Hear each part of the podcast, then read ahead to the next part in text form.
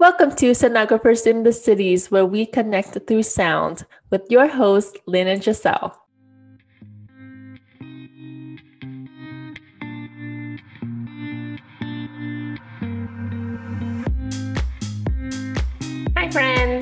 Hello, gorgeous people out there. Thank you so much for listening. Welcome to another episode of Sonographers in the Cities. I'm Lynn. And I'm Giselle. Before we get started, I'd like to thank our sponsor, 88 Coffee Company, for sponsoring the most delicious, authentic Vietnamese coffee that I've ever had. Um, if you haven't had Vietnamese coffee, please do try. Check out the website linked in our bio using our code SITC20 for 20% off on your order and let us know how it is. The reason I love this coffee so much is because I love its flavor. And I will say it again I love it so much that I drink it black.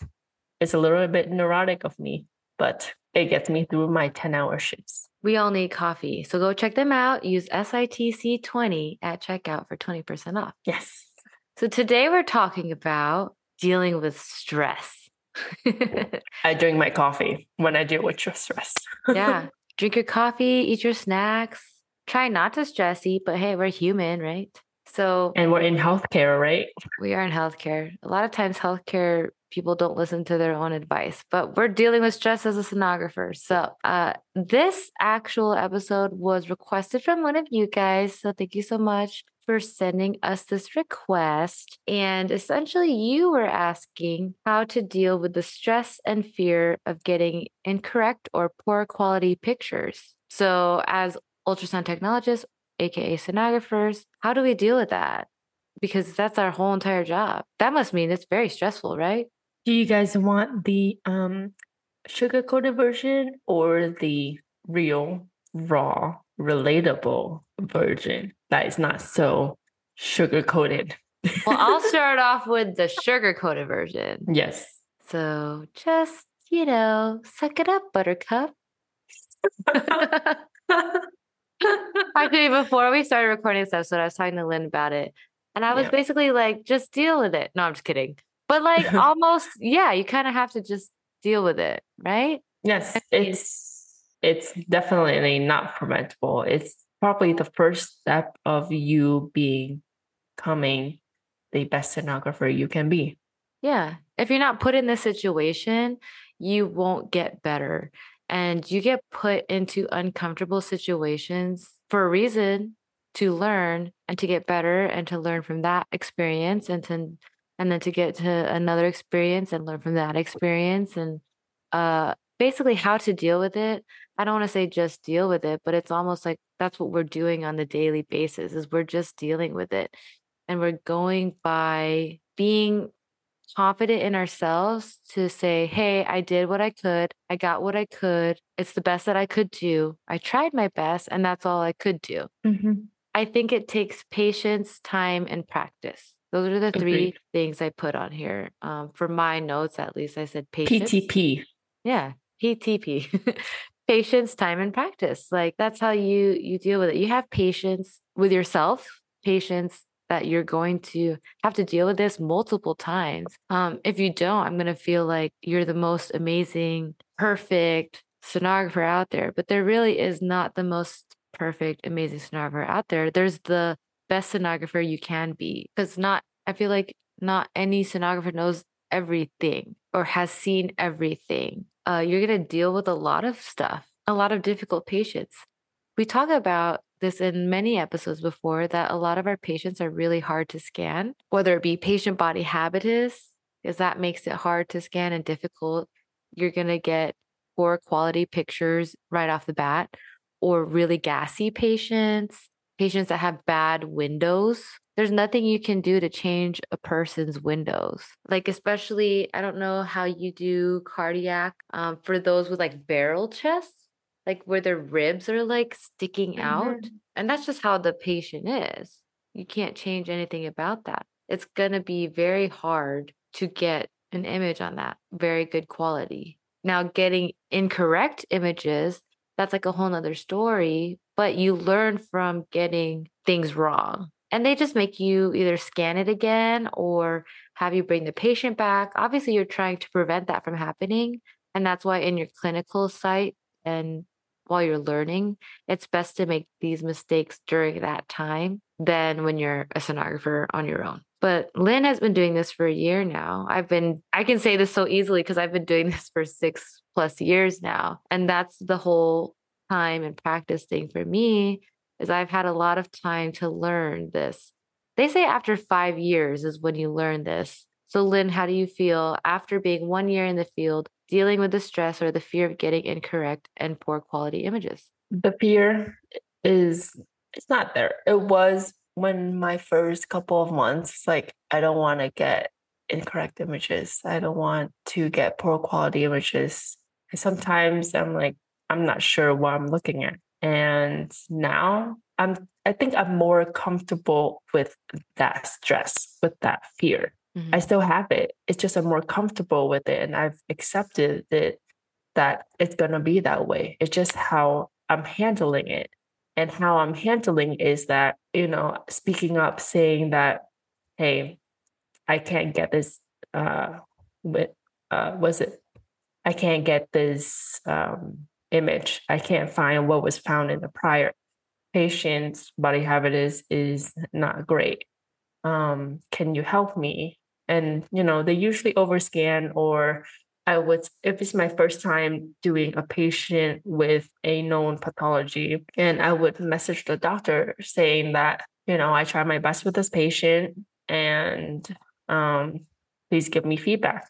And the doctors are usually very nice. They're like, because they know I'm the baby, you know, the mm-hmm. baby sonographer. And they would say, like, my feedback is this, your images are great, or your images could be better. You know, I've gotten feedback say, this is not a good image. Or I've gotten good feedback saying that I see how much you've grown. It's just with time, because every single day I get that fear, I get that stress you just get more comfortable with it.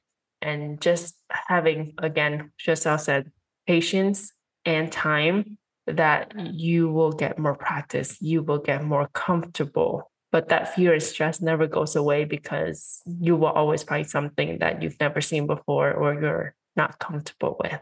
Yeah. You know what I mean? Yeah, and I like that you put it that way because I'm over here like the big Grinch being mean because I've been doing this for so long. Um, but no, it, it really is nice to hear it from your perspective because you are newer in the field and to know that you feel comfortable now. Like that's a good word to put it is because once you I'm comfortable with the fear. Yeah. Because it didn't go away. It's yeah. just there.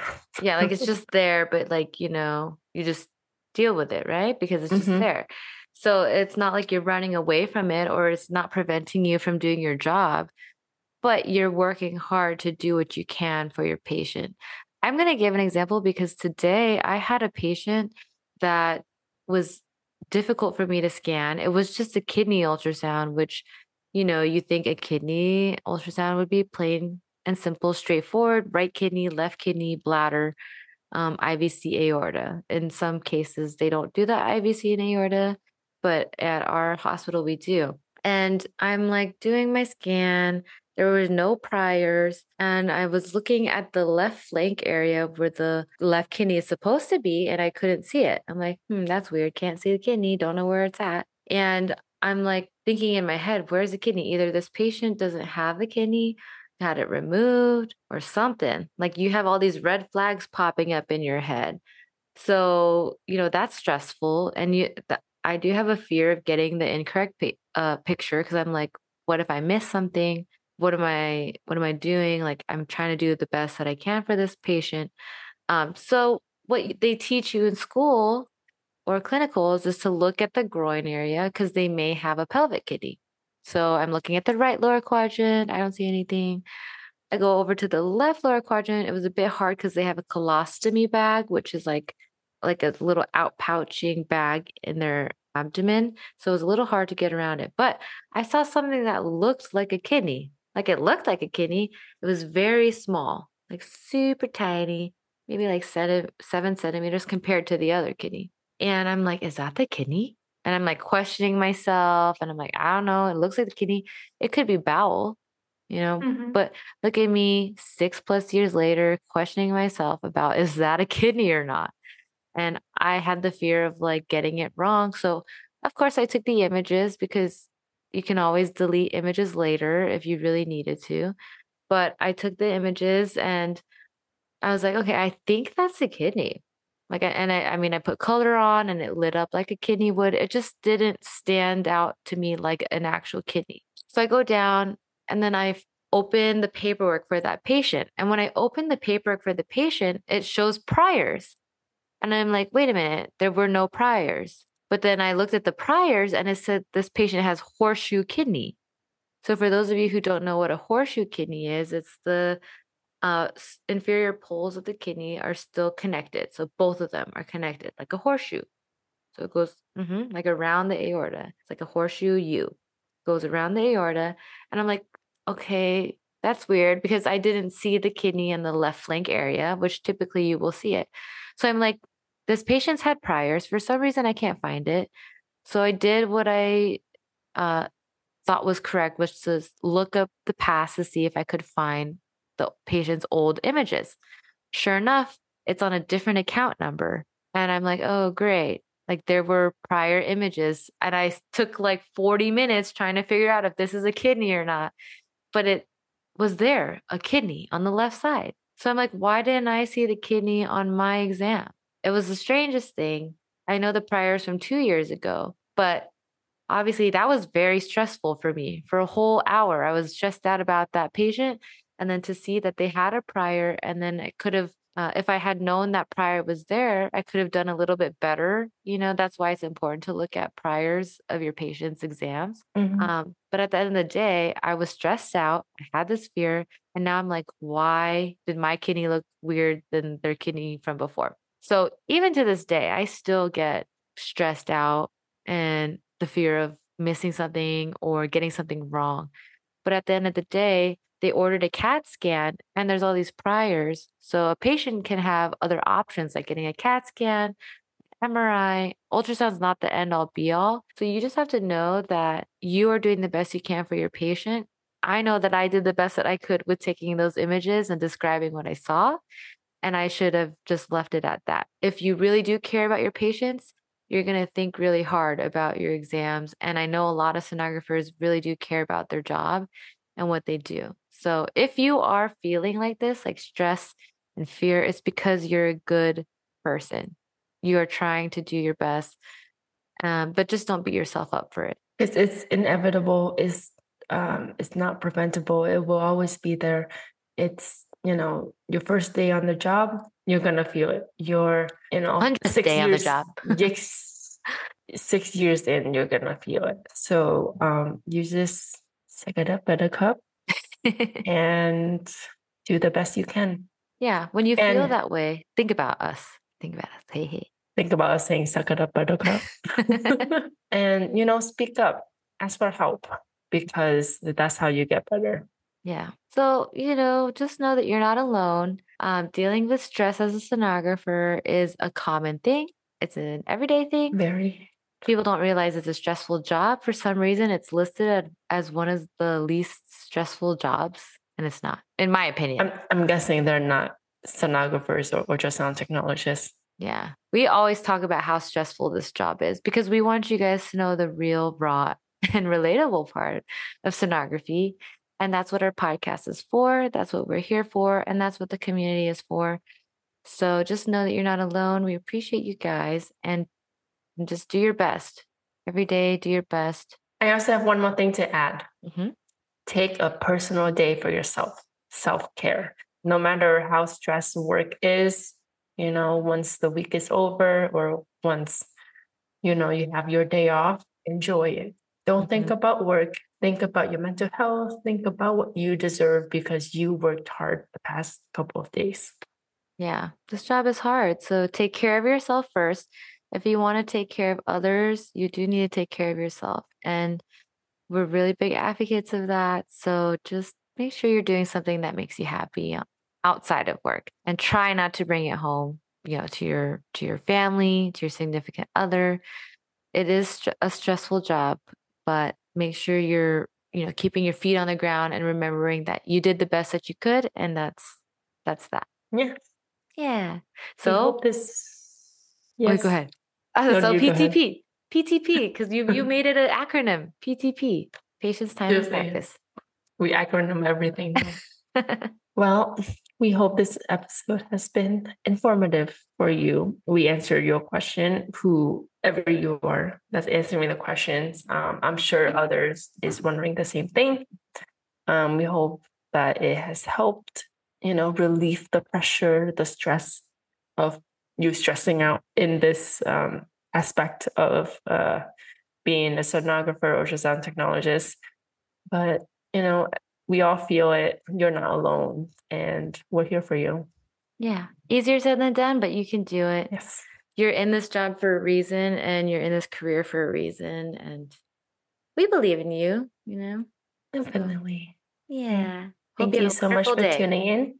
Yes. Hope you have a wonderful day, evening, wherever you're doing after this. And we'll see you next episode. yes. Also, it's the last episode for ultrasound medical ultrasound awareness month. So Yes. happy, happy M U ultrasound medical M U A M. M-U-A-M. Another I should know acronym.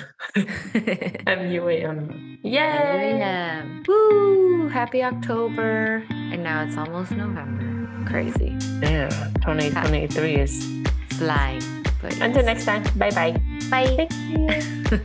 Thank you for connecting through sounds with us. We appreciate you and can't wait to connect with you again next time.